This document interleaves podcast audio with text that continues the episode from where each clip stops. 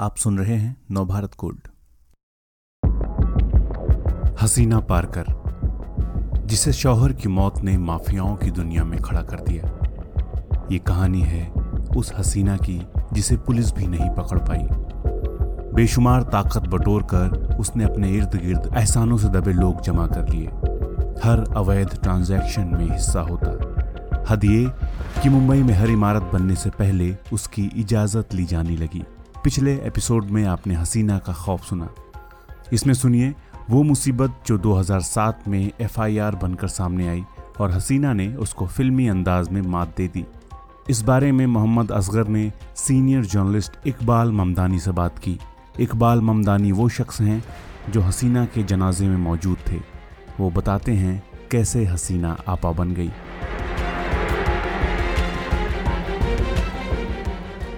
शुरुआत जो हुई हसीना के कैरियर की, वो घरेलू मसले और इन सभी चीज़ों को लेकर के। लेकिन धीरे धीरे करके बाद में हसीना पारकर का नाम इतना बढ़ गया कि पुलिस स्टेशन से लेकर के अंडरवर्ल्ड तक जो लोग थे, वो आपा के नाम से उसको जानने लगे। हसीना को मुंबई पर राज करना भा रहा था। इसमें वो डूब चुकी थी।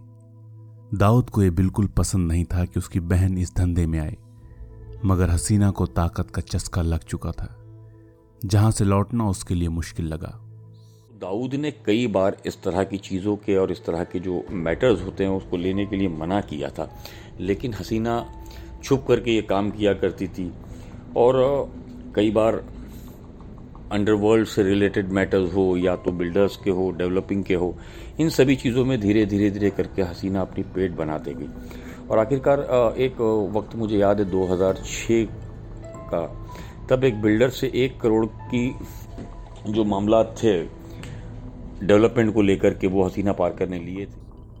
ये बात उस वक्त की है जब मुंबई में साल 2006 में स्लम रीडेवलपमेंट अथॉरिटी का काम बड़े ज़ोर शोर से चल रहा था।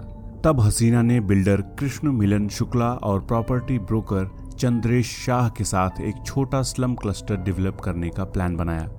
इसके लिए एक करोड़ रुपए की ज़रूरत थी। हेलो। पहचान लिया या नाम बताना पड़ेगा?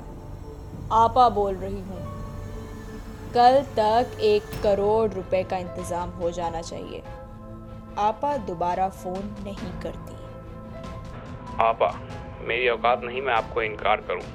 मगर कुछ वक्त तो दे दो तभी तो एक करोड़ का इंतज़ाम हो सकेगा। हसीना ने यह फ़ोन मिलन शुक्ला और चंद्रेश शाह के साथ मिलकर प्रॉपर्टी ब्रोकर विनोद अलवानी को किया था। तब विनोद ने एक डेवलपर जय शाह की मदद से एक करोड़ रुपए का इंतज़ाम किया, लेकिन ये प्रोजेक्ट शुरू नहीं हो पाया। इकबाल ममदानी बताते हैं कि यहाँ पैसे का बड़ा खेल हुआ, जो हसीना के लिए मुसीबत बना। मामला चूँकि बैठा नहीं सही, तब उन्होंने इस पूरे मामले के अंदर सत्तर लाख रुपए रिटर्न किए थे और तीन लाख, तीस लाख जो है वो एज एक्सटॉर्शन यानी कि उसने कहा था कि ये मेरी मेहताना है। इन चीज़ों को लेकर के मामला पहुँचा था अदालत तक। विनोद मुझे मेरा एक करोड़ रुपया चाहिए। मैं नहीं जानता कौन आपा। बस मुझे मेरा पैसा चाहिए। मैं बात करता हूँ आपा से। तुम गुस्से में कोई गलत फैसला मत कर बैठना। आपा से कहेंगे वो हमारे तीस लाख भी लौटा दें। वो शायद मान जाएँगी। मगर हसीना से पैसे निकालना अब आसान नहीं था। उसने तीस लाख रुपए प्रोटेक्शन मनी के नाम पर लौटाने से इनकार कर दिया। दिसंबर 2006 में जब विनोद क्राइम ब्रांच गए तो वहाँ एफआईआर ही नहीं लिखी गई। ये था हसीना का जलवा। फिर दोनों एंटी करप्शन ब्यूरो गए। साहब साहब हसीना ने हमसे एक करोड़ रुपए लिए और वापस सिर्फ़ सत्तर लाख किए। मनी प्रोटेक्शन के नाम पर तीस लाख रुपए हड़प करके। और साहब, जब हमने क्राइम ब्रांच से मदद मांगी तो उन लोगों ने दस लाख रुपए हमसे मांगे शिकायत दर्ज करने के। साहब, ये कैसा कानून है?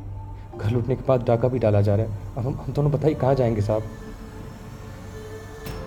दोनों लोगों की शिकायत सुनने के बाद 21 अप्रैल 2007 को यह केस एंटी एक्सटॉर्शन सेल के हवाले कर दिया गया और फिर दर्ज हो गई हसीना पर एफआईआर। लीपापोती के बाद जब क्राइम ब्रांच के अफसरों के खिलाफ जाँच शुरू हुई तो उस वक्त के जॉइंट कमिश्नर की तरफ़ से सफ़ाई आई कि उनके आदमी मामले की जाँच कर रहे थे ताकि पुख्ता जानकारी के बाद शिकायत दर्ज की जा सके। मगर चार महीने की जाँच में क्या मिला, इसका कोई जवाब उनके पास नहीं था। इकबाल ममदानी बताते हैं कि एक अफसर ने उन्हें बचाने की कोशिश की। उस वक्त तो एक नामी ग्रामी ऑफिसर क्राइम ब्रांच के थे जिसके बारे में कहा जाता था कि वो हसीना के काफ़ी सपोर्टर्स है। इस पूरी चीज़ों को लेकर के उन्होंने बचाने की काफ़ी कोशिश की और उनके ऊपर भी काफ़ी सवाल खड़े हुए। कई आला अधिकारियों पे इस मामले को लेकर के सवाल खड़े हुए।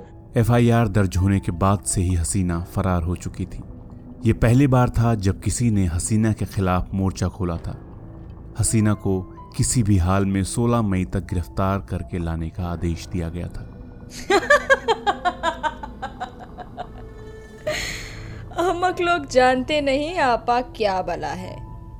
आपा को पकड़ना आसान होता तो हसीना फिर आपा थोड़े ना होती। जब तक पुलिस मेरी परछाई तक पहुंचेगी, तब तक तो आपा फुर हो जाएगी। हसीना का नेटवर्क इतना तगड़ा था कि पुलिस से पहले सारी खबर उस तक पहुँचती थी। हसीना दाऊद से फ़ोन पर इसलिए कांटेक्ट में नहीं रहती थी, कभी पुलिस उस तक पहुँच जाए। छोटा शकील भाई बहन के बीच डाकिया बना था, जो संदेश पहुँचा रहा था। ये रिकॉर्ड रहा कि वो कभी पकड़ी नहीं गई। जब एक्सटॉर्शन के केस में गिरफ्तारी की नौबत आई तो बड़ी ही चालाकी से वो 25 मई 2007 को कोर्ट पहुँची और जब बाहर निकली तो हाथ में जमानत के कागज़ थे। हसीना पारकर कहीं बाहर फरार थी। अचानक पूरी अपने वकीलों के साथ बातचीत करने के बाद में जब उनको ये श्योर हो गया कि अब उन्हें ज़मानत मिल सकती है तो हसीना काफ़ी ड्रामेटिक अंदाज के अंदर वो पहुँची थी वहाँ अदालत के अंदर जिसके बाद अदालत ने भी माना था कि एंटी एक्सटॉर्शन सेल ने जो केस बनाया है एक्सटॉर्शन का वो इस पर नहीं होता है इसमें सिर्फ़ चार सौ बीसी का केस होगा जिसको लेकर के उससे ज़मानत मिली थी। उसके बाद आ, लोगों के अंदर ये चीज़ें फैल गई थी कि हसीना चूँकि दाऊद की बहन है काफ़ी बड़ा नाम है और ख़ुद भाई ने भी इन्वॉलमेंट इसके अंदर किया होगा तभी जाकर के वो बची है वरना उसको ज़मानत मिलना मुश्किल था। इकबाल ममदानी ये भी बताते हैं कि कैसे उस वक्त के मुख्यमंत्री ने कोशिश की थी कि हसीना बच ना सके। उस वक्त मुझे याद है कि जो होम मिनिस्टर थे आर आर पाटिल वो लगातार कोशिश ये कर रहे थे किसी तरीके से कि जो हसीना पारकर है उसे गिरफ़्तार करना काफ़ी ज़रूरी है। लेकिन उनके वकीलों ने जिस तरीके से इस पूरे केस को देखा और अदालत के सामने पेश किया, जिसके बाद में उसको ज़मानत मिली थी तो उसके बाद माया नगरी मुंबई के अंदर हसीना का वर्चस्व जो है वो काफ़ी बढ़ता गया। और एक के बाद कई ऐसे मैटर्स उसने लेने शुरू किए। हालाँकि ये बात भी कही जाती है कि हसीना पारकर तकरीबन पाँच, सात हज़ार करोड़ की मालकिन है। काफ़ी प्रॉपर्टीज़ है, लेकिन जितना मैं पर्सनली जानता हूँ, ये बातें बिल्कुल गलत है कि इतने हज़ार करोड़ के मैटर्स या प्रॉपर्टीज़ उसके पास नहीं है। हालाँकि कुछ पैसे ज़रूर बनाए थे, उन्हें काफ़ी फ्लैट्स और प्रॉपर्टीज़ बनाई थी, लेकिन इतना बड़ा हम नहीं माना जा सकता है कि पाँच या सात हज़ार करोड़ की मालकिन हो। खुद को गलत कभी कौन ठहराता है? हसीना ने भी नहीं माना। उसे यही लगता था कि वो एक अच्छी इंसान है जो गरीबों की मदद करती है। हसीना बुरी नहीं है। कम वक्त वक्त बुरा है। हसीना जो करती है अच्छा करती है। जब दूसरे गलत समझे तो हसीना बर्दाश्त कैसे करे? इलाज तो फिर करना पड़ता है ना?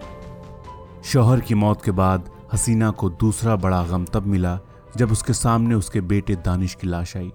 अजमेर दरगाह से लौटते हुए सड़क हादसे में जान चली गई थी। यह हादसा इकबाल ममदानी को भी याद है, जब मौत की खबर पहुँची थी। उनके बेटे की जब मौत की खबर आई थी 2005 के अंदर, तब वो रात का वक्त था।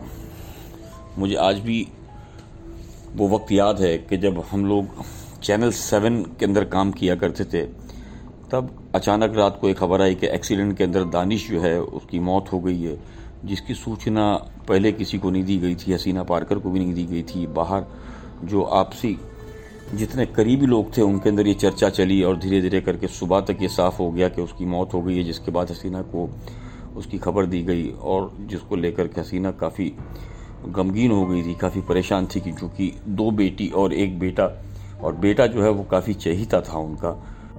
दानिश बड़ा बेटा था। छोटा बेटा अली शाह है, लेकिन दानिश ही धंधे में हसीना का हाथ बटाता था। दानिश की मौत ने हसीना को बिखेर कर रख दिया था। माइग्रेन की वजह से वो ज़्यादातर वक्त बिस्तर पर गुजारने लगी। लोगों से मिलना जुलना उसका कम हो गया था। और फिर आई साल 2014 की वो तारीख, जहाँ हसीना की कोई सुनवाई नहीं हुई। न किसी ने मुखबरी की, उसका खौफ भी उस तारीख को टाल न सका।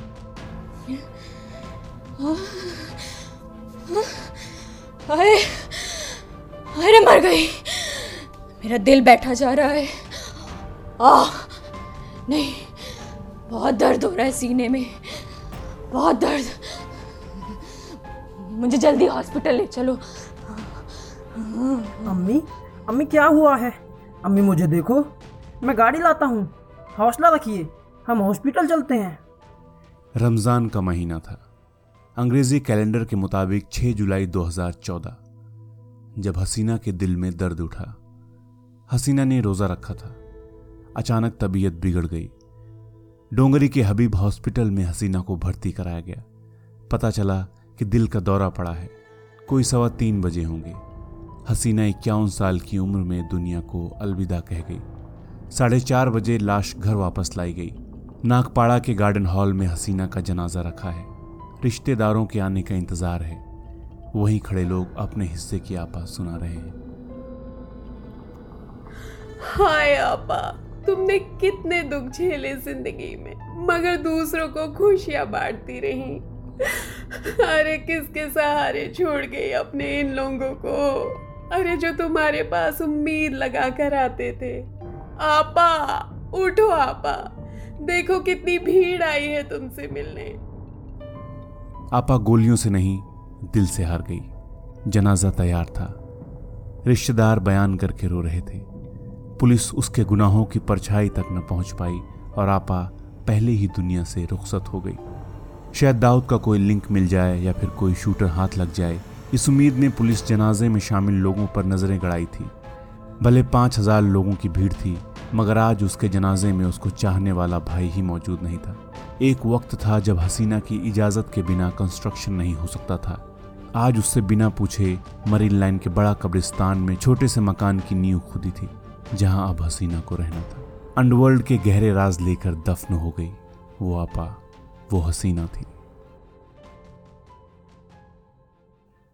अभी आपने सुना हमारा खास पॉडकास्ट इसके विभिन्न किरदारों को आवाज़ दी है नेहा राय दीपक कुमार कात्यानी उप्रेती, प्रवीण शर्मा और मोहित चंदेला ने। अब अपने दोस्त रोहित उपाध्याय को दीजिए इजाज़त। सुनते रहे नव भारत गोल्ड। नमस्कार। इस तरह के और दिलचस्प पॉडकास्ट सुनने के लिए विश्व की सर्वश्रेष्ठ Hindi infotainment service Nav Bharat Gold पर लॉगिन कीजिए। गोल्ड के पॉडकास्ट का खजाना मिलेगा नव भारत गोल्ड डॉट कॉम पर।